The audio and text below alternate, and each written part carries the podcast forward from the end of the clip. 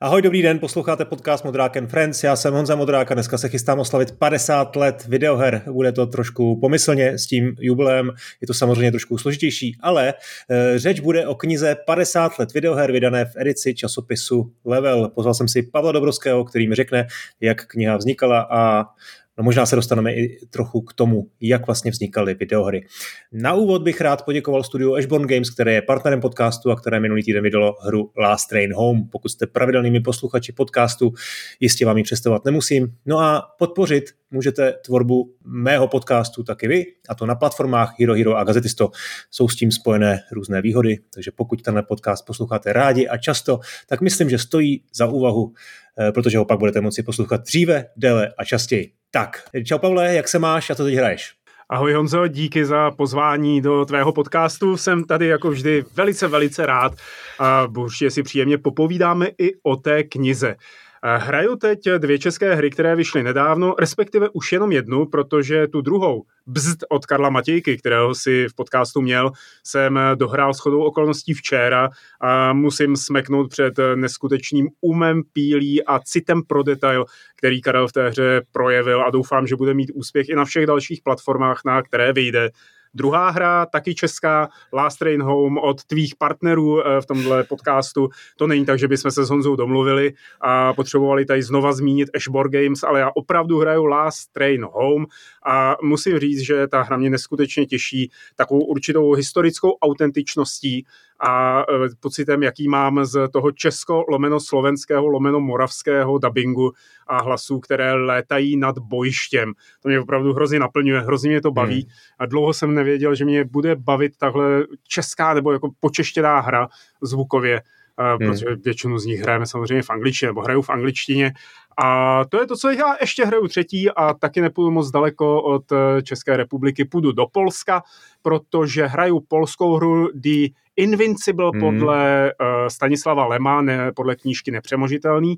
Uh, ta hra není přímou interpretací událostí z knihy, ale je to jakýmsi prequelem pro uh, popisované události a musím říct, že jakožto veliký fanoušek Stanislava Lema uh, ctím a respektuji uh, takový ten důraz, který Poláci z studia Star Wars dávali na Lemov, na Being Lem, Eh, v té hře, to znamená na, to, na, na, na tu esenci uh, těch myšlenek, který Lem měl, ale chápu, že pro spoustu lidí to bude takový jako spíš eh, úmorný uh, walking simulator, ve kterém nedochází k moc akci. A jak jsem slyšel, tak dokonce na konzolích je to teda monumentálně rozbité, uh, takže hmm. jestli si plánujete zahrát Invincible, tak to nedělejte zatím na konzolích, dokud to nevopečují, ale šáhněte po PC verzi. No, Pavle, hezky jsi to na mě vychrl. Tak jsem rád, že hlavně hraješ ve svém věku. V našem věku už to je takový jako eh, ne úplně automatický, tak to je paráda. No a co ty jinak, když teda nehraješ, tak co ty vlastně děláš teď? Od poslední doby, co jsme spolu mluvili v tomhle podcastu, se toho tolik nezměnilo. Eh, stále jsem hlavním editorem časopisu Level a tu samou pozici mám v časopisu ABC, tedy ABčko tedy časopis 21. století, tedy uh, prostě časák pro všechny mladé vědce, šikovné inženýry, kutily a tak dále. Všichni to četli, všichni to znají a stále tam máme vystřihovánky. No a vedle toho uh, se zabývám věcmi, jako je focení, uh, jako je psaní si nějakých menších záležitostí a samozřejmě soukromé aktivity. No a teď v minulých měsících velkou část mého pracovního dne zabrala příprava knížky 50 let videoher, kvůli které jsme se tady sešli a já jsem rád, že už to po večerech teď nedělám, že si o tom můžeme. no ale počkej, ještě než se k tomu dostaneme, tak ty si vůbec nezmínil Retronation, teda nevím proč, protože to je projekt, který se s mojí cílovkou uh, potkává asi nejvíc. Tak mi dovol otázku, jak se vám daří a co chystáte. Retronation je v mém srdci a vůbec nechápu, jak je možné, že jsem eh, ho přeskočil, ale nebylo to tak míněno, to řekl ty. Uh, Retronation se daří dobře. A musím říct, že e, jsme stále poměrně v centru e, zájmu lidí, kteří zajímají staré hry a jejich vývoj a že každý týden přinášíme pravidelně e, ty rozbory starých hitovek, což v našem případě znamená her 15 let a více starých a ještě vedle toho máme ty podcasty s Michalem Rybkou a Jardou Kodášem a tak dále a tak podobně. Prostě Retro Nation Forever. Retro Nation hmm. jede, pixely jedou a pixely tady s náma budou věčně. Eh, co se vám v poslední době nejvíc povedlo? Já jsem teď o víkendu koukal na video eh, o branách Skeldalu s Jindrou Rohlíkem, který tam vytáhl ty svoje staré sešity a zápisníky, to byla paráda. Máme tu výhodu, že ze spoustou herních autorů z České republiky se vydáme vlastně i nejenom při nějakých speciálních eh, příležitostech, ale třeba, že zajdeme na kafe. A Jindra Rohlík, eh, Jindra Skeldal, který si nechává říkat umělecký Jindřich Rohlík, tak ten je dokonce autorem audioknih Brány Skeldalu, respektive spisovatelem a později sám ty knížky načetl a načítá tady v našem studiu Retronation a máme k sobě teda tím pádem poměrně blízko.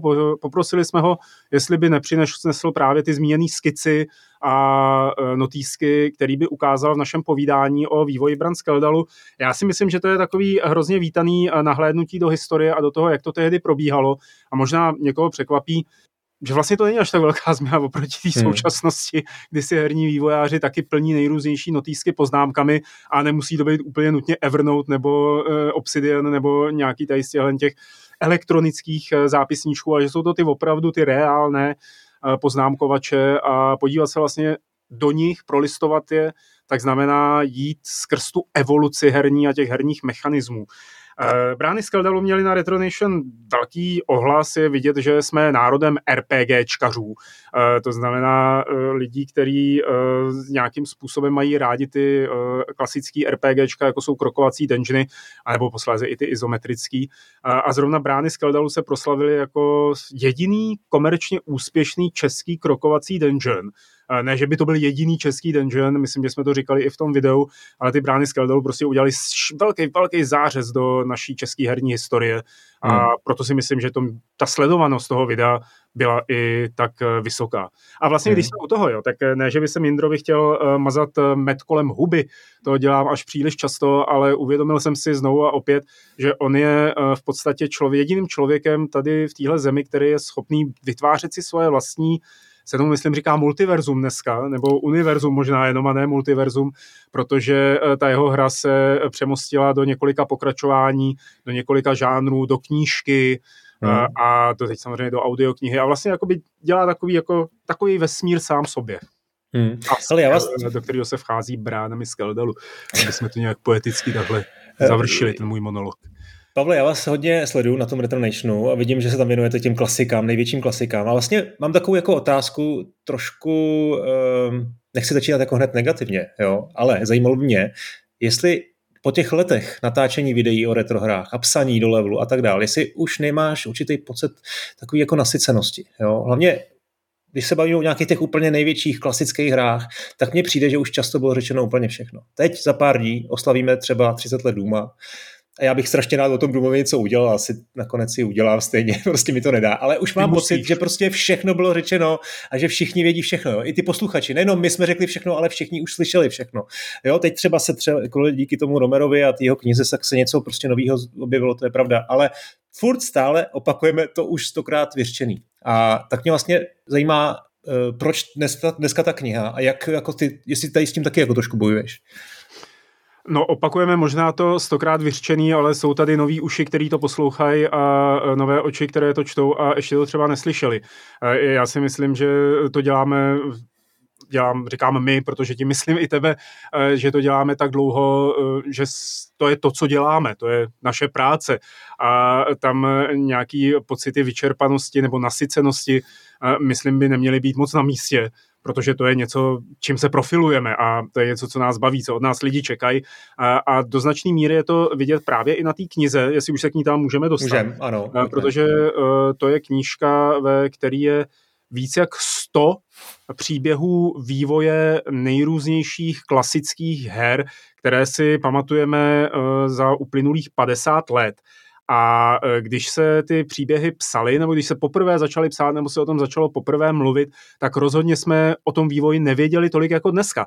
A abych to k něčemu přirovnal, tak e, řekněme, když si napsal u toho Důma, to můžeme říct, když si napsal e, článek o tom, jak vznikala hra Dům roku 2000, tak v něm byly jiné informace, než když to napsal roku 2010 a nebo když to napsal roku 2020, protože eh, v těch dekádách, které jsou mezi tím, tak eh, se objevují nové informace, někdo si na něco vzpomene, eh, někdo objeví nějaký ten notýsek počmáraný nějakými skicami a zase se to přidá jako malý střípek do veliké mozaiky a zase toho víme něco trošku víc.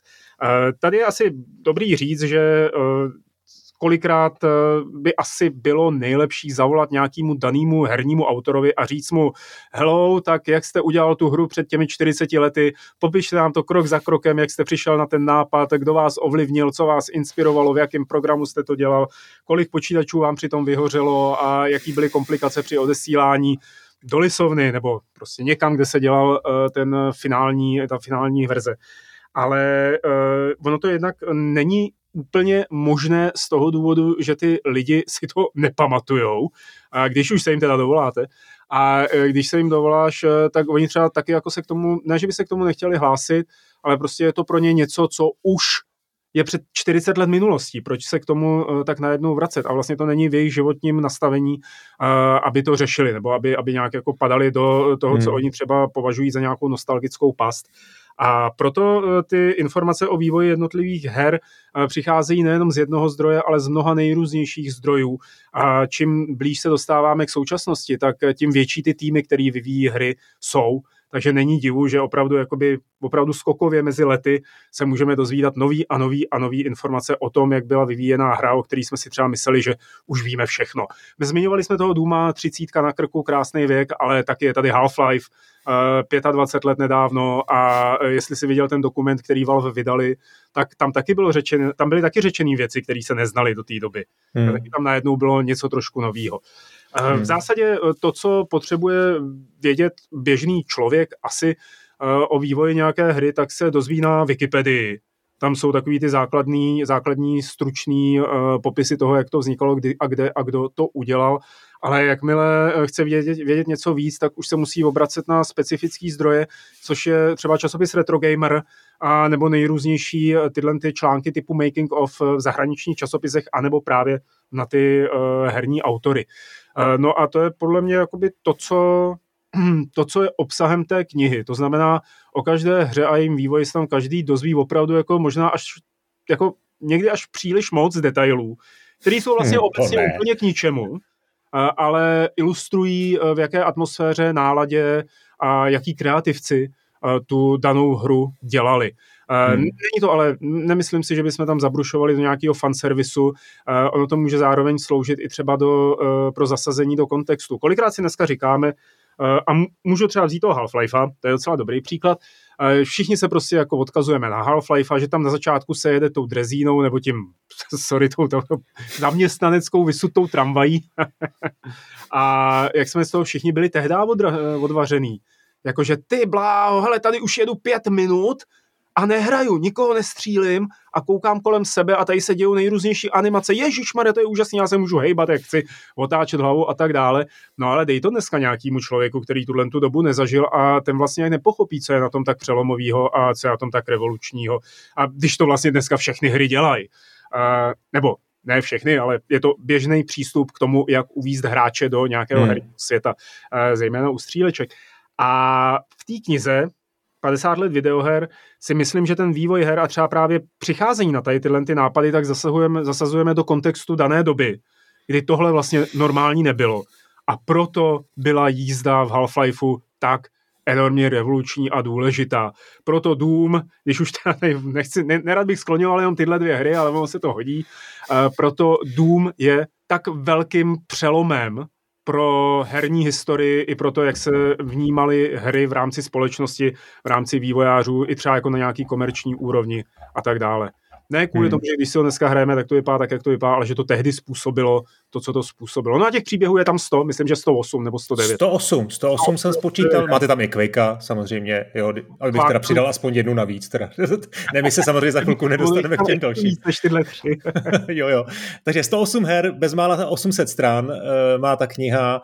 Pojď mi říct technicky, jak to vznikalo, protože to jsou články, které eh, částečně byly vlastně použitý, eh, články, které jste dříve eh, otiskli v levelu, ale ve směs byly rozšířený, veď? Je to tak. Já jsem začal psát tyhle ty články, myslím, roku 2004. S chodou okolností to bylo v Dublinu, kde jsem pracoval pro Blizzard na lokalizaci Warcraftu 3 a ve volných chvílích jsem dával dohromady první sérii článků Making of, která posléze vycházela v levelu a e, zabíral vždycky ten článek jednu stránku, jednu tiskovou stranu. Hmm. Od té doby se rozsah poměrně zvyšoval, ne sice každé číslo, ale řekněme, že opravdu je to od roku 2004, takže hmm. za pár... Za pár to už jsou ne, tehdy hry, co vycházely, tak dneska už jsou retro hry, že Dneska už jsou retro. A za pár dní to bude 20 let, co tuhle tu sérii píšu prakticky bez přestávky každý měsíc. A e, no, to není důležitý. Důležitý je, e, že docházelo k rozšiřování Eh, těch stránek, takže myslím, že někdy kolem roku 2010 už eh, ty články měly dvě strany, potom od roku 2013, kdy eh, Level vstoupil pod vydavatelství Naked Dog, to znamená před, pod Ondru Průšu, pod Drakena, už to mělo čtyři stránky a to si to drží do dneška, ty čtyři stránky. A aby jsme to posluchačům přiblížili, tak jedna tisková strana v Levelu byla a vlastně furt je čtyři tisíce znaků. Takže začínalo to na čtyři tisíce znacích a dnešní hmm. čtyřstránka je, řekněme, 13 až 16 tisíc znaků. Takže to je čtyřnásobný uh, objem uh, toho původního, té původní normy. No a my, když jsme uh, se rozhodovali, jaký knížky, jaký, pardon, jaký hry dáme do téhle knihy, tak jsme si udělali samozřejmě nějaký seznam. Z toho seznamu jsme vytáhli nějaké hry a, a zjistili jsme, že spousta z nich má třeba jenom jednu stránku nebo dvě stránky, protože byla psaná v době, kdy to jednak level takhle vyžadoval a za druhý těch informací nebylo tolik.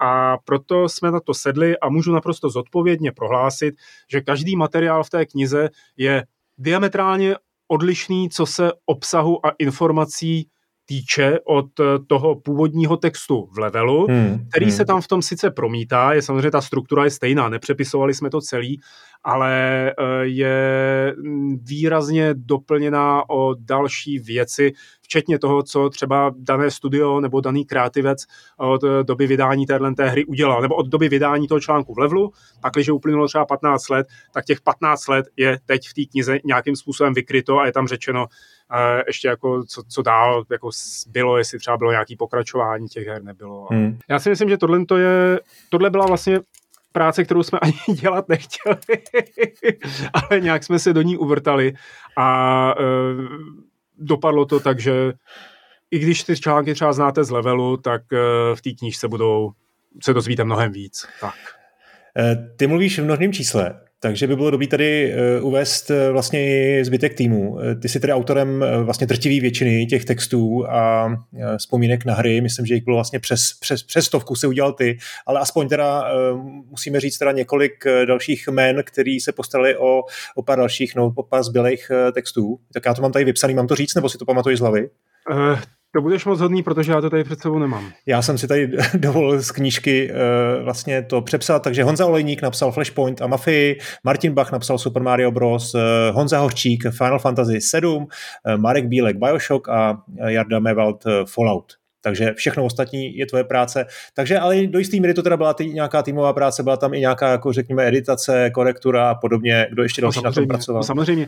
Eh, já věřím, že nemusíme eh, posluchače zatěžovat detaily eh, toho, jak se dává dohromady knížka, případně jak se dává dohromady hmm. časopis, ale to, co jsem zmiňoval, to rozšiřování těch textů někdy až čtyřnásobně, tak to byla ta editační práce, na který se podílel kolektiv autorů, Následně tam byla samozřejmě faktická korektura, e, následně tam e, byla gramatická korektura, e, docházelo ještě k jedné korektuře, víceméně faktické korektuře vycházelo po prvních náhledech těch stránek a na tom se podílelo ještě víc lidí a vlastně skrz ty stránky je to vlastně, os, je to, co jsme neřekli, nebo to jsem měl říct já, a být se hrdě v prsa, je to 800 stránek. No. Eh, a těch 800 stránek eh, jsme pak procházeli ještě poslední dny před odesláním do tisku do kolečka do kolečka do zblbnutí a vychytávali jsme tam i drobné záležitosti, které se týkaly typografie a nebo třeba jsme tam něco vylepšovali, trošku doplňovali a snažili jsme se, aby to vyšlo v co nejvíc dokonalý možný podobě. A přesto si myslím, nebo věřím tomu, že na těch 800 stránkách což je to strašné množství. Já to vlastně pořád nechápu. Takže na těch 800 stránkách muselo nutně, prostě čistě statisticky, dojít někde k nějakým chybám, překlepům nebo eh, k něčemu, co třeba někdo, někoho to trkne do očí a dá nám to potom vědět. Na druhou stranu jsem, jsem jako dost přesvědčen o tom, že ta kontrola výsledné kvality byla natolik důkladná, že takovýchhle přehmatů tam bude minimum. No, hmm. totiž je rozdíl když se dělá knížka, kterou prostě dostane nějaký vydavatelství, A teď to tam má ten zodpovědný redaktor, ten to jako projede, že jo, odešle třeba je to téma, který mu nějak nic moc neříká nebo k němu nemluví, a, tak to zkontroluje, že tam je technicky všechno, jak tam má být, že to je uh, fakt jako správně z jeho úhlu pohledu a, a pošle to do tisku, vyjde to, pak dostane to recenze a tak. Jenže my jsme tady měli tu situaci trošku jinou, protože všichni, co ty jsme na té knize dělali, tak ty hry prostě žerem. Jo, je, to, je, to, je to takový kliše to říkat, ale e, na druhou stranu někdy kliše je to nejlepší, co se dá použít při popisu nějaké věci. A to, že máme ty hry tak rádi a že věříme tomu, že mají smysl a že i ta knížka má smysl, se projevilo možná na až takový jako velký pedantičnosti a nemístním hnidopišství v určitých hmm. ohledech, e, za který já myslím, jako, že během těch třeba posledních tří týdnů, co jsme to dávali dohromady, mnozí z nás chtěli zabít všechny ostatní, ale uh, nakonec, uh, že to bylo k něčemu dobrý, protože tak se tam vychytali opravdu ty největší a i menší přehmaty, chybky a dopadlo hmm. to tak, jak to dopadlo. Ale Což říkám nebez... já. No, ale já jsem to četl a opravdu tam o tom přesvědčit naši posluchači a potenciální čtenáři. Jo, říkám, přečetl jsem si to ne celý teda, eh, protože tam eh, v úvodu velmi správně nabádáte, že to není knížka, která by se měla číst od první do poslední stránky, že si člověk může udělat mezeru, přestávku eh, a různě přeskakovat mezi hrama, tak to jsem samozřejmě udělal. A co jsem si přečetl, tak tam jako žádné velké chyby nebyly. Vlastně jsem nenašel tak, takřka nic. A to jsem měl nějakou ještě nefinální verzi, takže Bůh ví, že jste tomu ještě dali potom nějakou, nějakou péči a myslím, že to bude všechno v pořádku. No, hele, už si vlastně naznačil nějaký výběr, tak mě by zajímalo, jak to vlastně probíhalo, protože Eh, jasně, jsou tam, je tam, prostě jsou tam spousta, je tam spousta velkých zlomových legendárních her, ale pak jsou tam i hry, kde bychom mohli o jejich nějakým významu a kvalitě i třeba polemizovat. Jo? Je tam Daikatana, je tam prostě, já nevím, zapadlý diamant, jako No One Lives Forever, jo?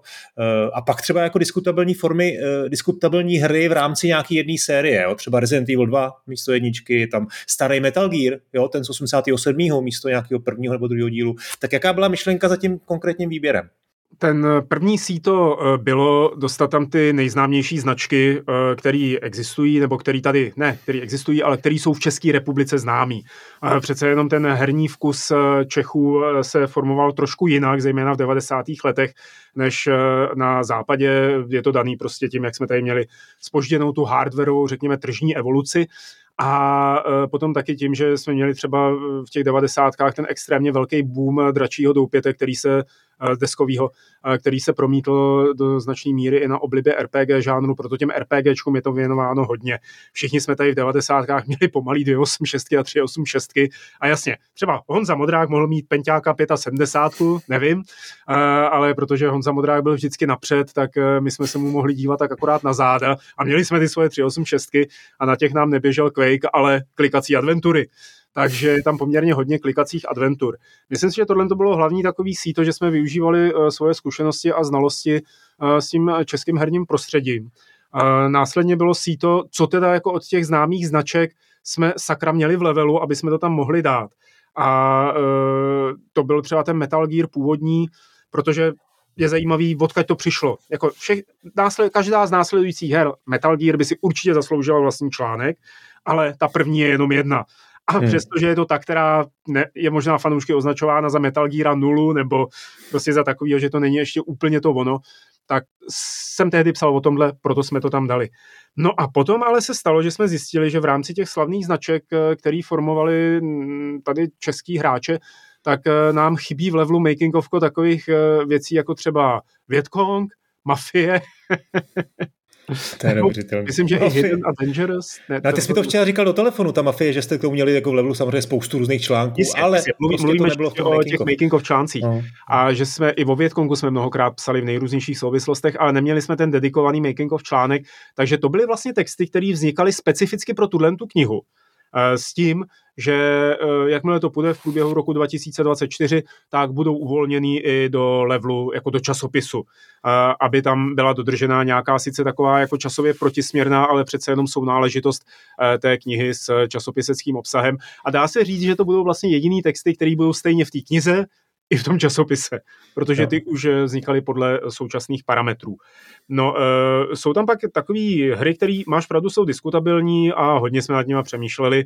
A řadu z nich jsme taky vyhodili, aby jsme vůbec naplnili správně ty stránky. Ono to taky nebylo úplně nejjednodušší ale třeba Daikatánu, tak tu jsme si prostě říkali, že ta tam být musí už jenom kvůli tomu, že má mezi lidmi pověst té jako nej, já nevím, jestli nejhorší, to je asi ne, ale jako nejvykřičenější hry, eh, která byla od Johna Romera a ze který nakonec hmm. nic nebylo a že ten příběh jejího vývoje je eh, hodně vtipný a eh, zajímavý. S tím souvisí i to, že některé hry se tam dostaly, přestože nejsou až tak známý, ale ten příběh vývoje je docela, jo, jo, je docela dobrý, je takový hmm. šťavnatý, hmm. hodně věcí se tam děje. No plus navíc, jak jsem říkal, spousta z nich byla vyhozená a, a možná se k ním dostanete protože byly zpracovaný tím editorským týmem, eh, tak se k ním dostanete v rámci nějakých bonusů na našem webu, ale to ještě není úplně, aha, úplně aha. jisté, takže to nebudu radši vůbec slibovat. Eh, okay. Každopádně ještě jedna z věcí, kterou jsem měl říct na začátek a, a samozřejmě jsem to neudělal, protože to jsem celý já, je, že u eh, vybraných titulů tam máme takzvané oltáře, což jsou speciální rozkládací stránky, Eh, který, když eh, tu knihu otevřete, tak vlastně tu dvoustránku před vámi ještě můžete jednou otevřít doprava a doleva, takže vám vznikne raz, dva, tři, čtyři, čtyř stránka taková jakoby časop, taková jakoby, jakoby plagátovka uh, horizontální a uh, na tý, uh, ty jsou speciálně upravený a zpracovaný tak, aby to bylo hodně koukací a aby hmm. vás bavilo jenom prostě na to koukat a třeba si rejdit prstem. Takže tímhle tím způsobem tam máme udělanou třeba mafii jako nástěnku lokací a podezřelých osob, které jsou propojené špendlíky. Máme tam udělaný Mortal Kombat jako souboj mezi sub a Scorpionem, myslím. Máme hmm. tam udělaný Lemmings, jako když si představíš, a myslím, že pamětníci si to velmi dobře představí, jako by to bylo včera, jak vypadala úroveň v Lemmings, víceméně libovolná. Oni byli horizontální, oni vlastně byli scrollovací, že jo, a často šli zleva doprava. Tak my tam máme celou tu úroveň vlastně na těch čtyřech stranách. A vidíte, jak vypadá, jakoby, jak vypadá najednou, bez toho scrollování. Hmm. Stejným způsobem tam máme udělanou první úroveň svět 1.1 ze Super Mario, kde je i popsáno vlastně ty jednotlivé místa v té úrovni, které e, jsou něčím zajímavý a e, kvůli čemu vlastně je ta úroveň tak legendární a tak zásadní. A těchto těch oltářů, třeba u Diabla tam je, tak u dvojky, je tam u Ultimy Online, tam je, tam je mapa Británie a takový jakoby místopis Británie. A myslím si, že to dělá tu knížku mnohem zajímavějším artefaktem, protože s takovýmhle typem práce v, kni- v herních knihách se nesetkáváme. My jsme se nechali samozřejmě v tomto případě inspirovat eh, produkcí britského vydavatelství Bitmap Books, eh, který eh, vydává nejrůznější monografie. Nedávno vydali třeba tu fantastickou Art of the Box, což teda doporučuji, to je knížka, nad kterou shodou okolností v tomhle studiu a shodou okolností před necelým týdnem jsme slintali s Karlem Matějkou z Bzd, jak je to prostě jak, jak se dělali krásné ty ilustrace na starý uh, herní krabice. No, ale to je jedno. A nechali jsme se inspirovat bitmapbookama s tím, že jsme chtěli, aby ta knížka byla hravá, aby byla něčím větším, lepším, než kdyby to měl být jenom uh, soubor písmenek, uh, který má pevný uh, desky. No a takže tam najdete i takový nejrůznější blbůstky, jako třeba Teď si uvědomuju, že je tam princ z Perzie, který padá skrz tu stránku dolů a dole se rozseká. Nebo jsou tam drobný takovýhle uh, maličkosti, který třeba člověk jakoby nepochytí na první dobrou, ale uh, vyvolají v něm nějaké podvědomě dobrý dojem z toho listování a z toho čtení. Je tam hmm. vlastně ještě jedna zajímavá uh, typografická věc, Eh, není to vysázeno úplně tak jakoby na šířku eh, stránky, eh, ten text je v takovém širším sloupci a vedle něj běží ještě uší sloupeček, ve kterém jsou informace takový ty trivie. Jo, jako věděli jste, že a, a u každé hry je třeba, nevím, 7-8 takovýchhle, věděli jste, že dodatečných informací, které zase jako řeknou něco, co se buď do toho textu nevešlo, nebo to vypadalo jako, že by to tam působilo nadbytečně, nebo jsme to úplně nechtěli vyhodit, hmm. jsme to tam někde použít a tak. Tak hravá ta knížka je, informativní je taky, eh, ale vlastně je za ní nějaký jaký poselství. Jo. Vy tam v úvodu píšete, eh, já teď cituju, v knize se nesnažíme přinést definitivní výčet všech zásadních her, na to by těch 800 stránek nestačilo, nejsme cvoci. Místo toho se pokoušíme ukázat, jak se za těch 50 let hry vyvinuly od jednoduchého Pongu až po komplexní Mass Effect a Far Cry 2, což jsou mimochodem teda dvě eh, z posledních her, které tam, který tam vlastně jsou, nebo posledních jako nejnovějších, zhruba 2007-2008. No a s tím, jak se měnila grafika, tak se rozšiřovalo poznání o tom, eh, co to hra může být. Eh, takže jaká ta knížka má vlastně jako poselství? Co nám o těch 50 letech vlastně říká? Podívejte se na první hru, která tam je zmíněna v té knize, nebo jakoby na první ve smyslu nejstarší, což je, tuším, Pong. Když tak mi Honzo pomoz, já to tady před sebou nemám. Pong? To je Pong z roku 72, že jo? Pak se podívejte na tu poslední, která tam je, což je Far Cry 2 z roku 2008. Dejte si vedle sebe ty obrázky a uvidíte, co těch 50 let, což je nepatrný eh, čas, tak co se stalo neuvěřitelného prakticky ve všech směrech eh, rozvoje a vývoje videoher. Eh, ta knížka nám říká, jak je videoherní médium mladé, jak je zároveň ale dravé, jak se neustále vyvíjí, kolika změnami prochází a že rozhodně ještě ten vývoj her není u konce v jejich v tom, jak se audiovizuálně prezentují, a zároveň nám ukazuje při nahlédnutí pod eh, pokličku toho vývoje, eh, že na začátku každý zajímavý hry není jenom to komerční podnikatelské rozhodnutí, teď uděláme kluna, eh, kluna, teď uděláme klona Duma, ale že je tam nějaký opravdu velký zdroj inspirace, kreativity, motivace a zároveň, a to je vlastně bez sporu vždycky, eh, je tam buldočí vytrvalost a ochota navzdory všem přepáž, překážkám, který sebou eh, nese omezený rozpočet, eh, případně malé zkušenosti, tak je tam ta buldočí vytrvalost dotáhnout tu hru až do konce a vydat ji a prostě ji udělat. Já si myslím, že to je magie. Já myslím, že vidět, jakými peripetiemi ty vývojáři procházeli, zejména ti v těch 80. a 90. letech, kteří si na to fakt jako do značné míry přicházeli na všechno sami. A kolikrát se jim ta hra změnila pod rukama vypadlo z ní nakonec úplně něco jiného, než na začátku očekávali a to něco se stalo legendární. Takže to vyžaduje opravdu neskutečný odhodlání a tak trochu nějaký šílenství. A říct, jako, že ta knížka je taky příběhy geniálních, krásných eh, bláznů, tak eh, taky zní jako kliše, ale je to taky do značné míry pravda. no, určitě jsem rád, že jsi to zmínil, protože to vlastně eh, ten, ten kulturní impact, ten tam je hrozně jako vidět a to, jak to často byla, nebyla prostě vůbec jasná a jistá věc, že by měla jako podporu třeba jako manažerů těch firm nebo veřejnosti dopředu, to tak prostě nebylo. Já můžu jmenovat hned prostě jednu z prvních her z roku 78, Space Invaders, tam je jako krásně napsáno, jak to ten Nishikado vlastně vyvíjel sám proti všem, nevěřil mu jak Taito, nevěřil mu vlastně výrobci konzolí a dokonce, když tu hru dali do, do heren, tak eh, prostě tam dlouho jenom ty, ty, ty automaty stály a nikdo je nehrál. A teprve po pár měsících najednou se z toho stal fenomén prostě nejenom v Japonsku, ale v celém světě a to je jenom jeden příklad za všechny. Takže ten kulturní impact nebo ten dopad, který ty hry měly, který dneska vnímáme jako automatický a, a zřejmý, tak ten prostě takhle zdaleka jistý nebyl. A kdo ví, možná třeba ta Daikatana taky na ní někde čekal, eh, čekal velký úspěch, ale jenom to z nějakého důvodu eh, nevyšlo. Hele, co se mi další, dalšího hrozně líbí na knize, je, jak moc tam máš vlastně citátů a přímých řečí a rozhovorů, nebo prostě úryvků z rozhovorů. Takže to jsou přímo, to jsou všechno jako vaše, vaše rozhovory, které se vám povedlo udělat s těma lidma? Většina z nich eh, pochází z volně dostupných zdrojů, třeba ze starých nějakých rozhovorů.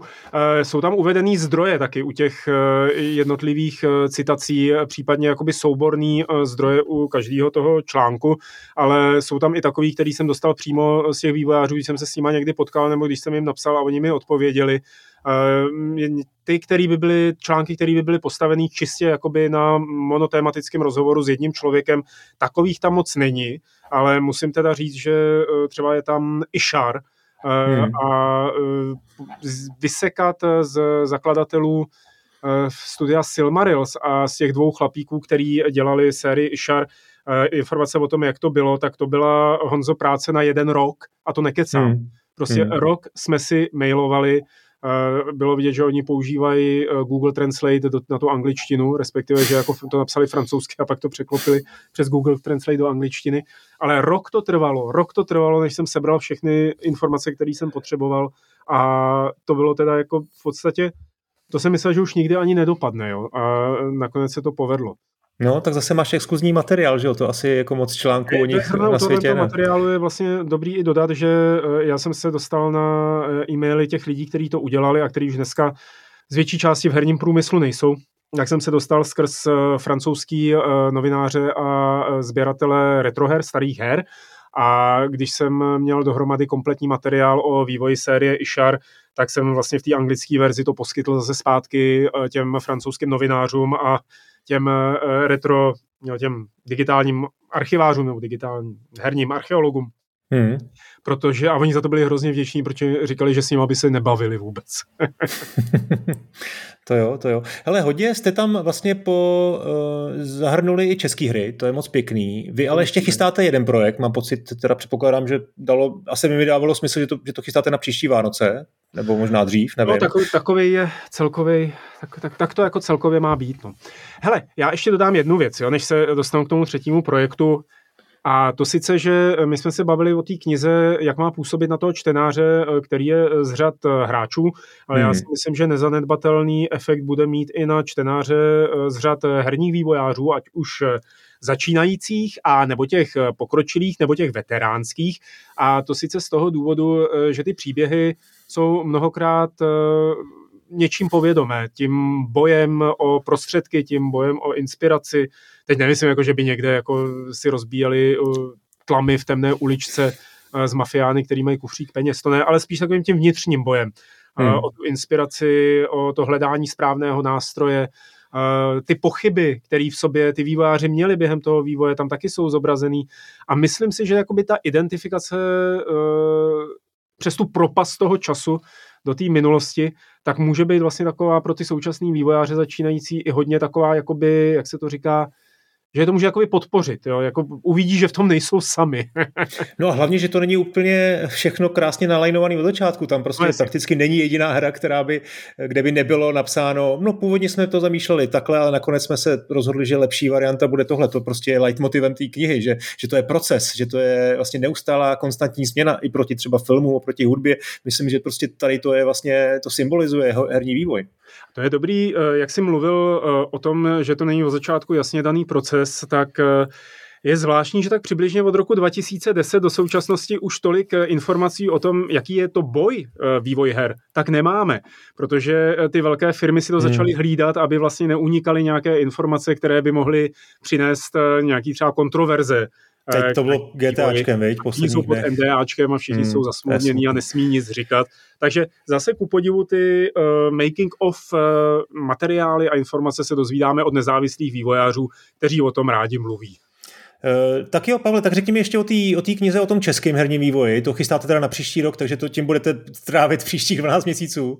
Zatímco poslední dvě knížky, to znamená o hrách a lidech a 50 let videoher, byly vlastně kompiláty rozšířený materiálu z levelu, tak třetí knížka bude mapovat českou videoherní uh, historii od roku, od roku 92 do současnosti a bude to úplně původní vlastní materiál, který budeme dávat dohromady v průběhu příštího roku a měl by víc zase tahle před Vánocemi a tím už tu naší trilogii leveláckých knih uzavřeme a možná začneme přemýšlet o nějaké další trilogii.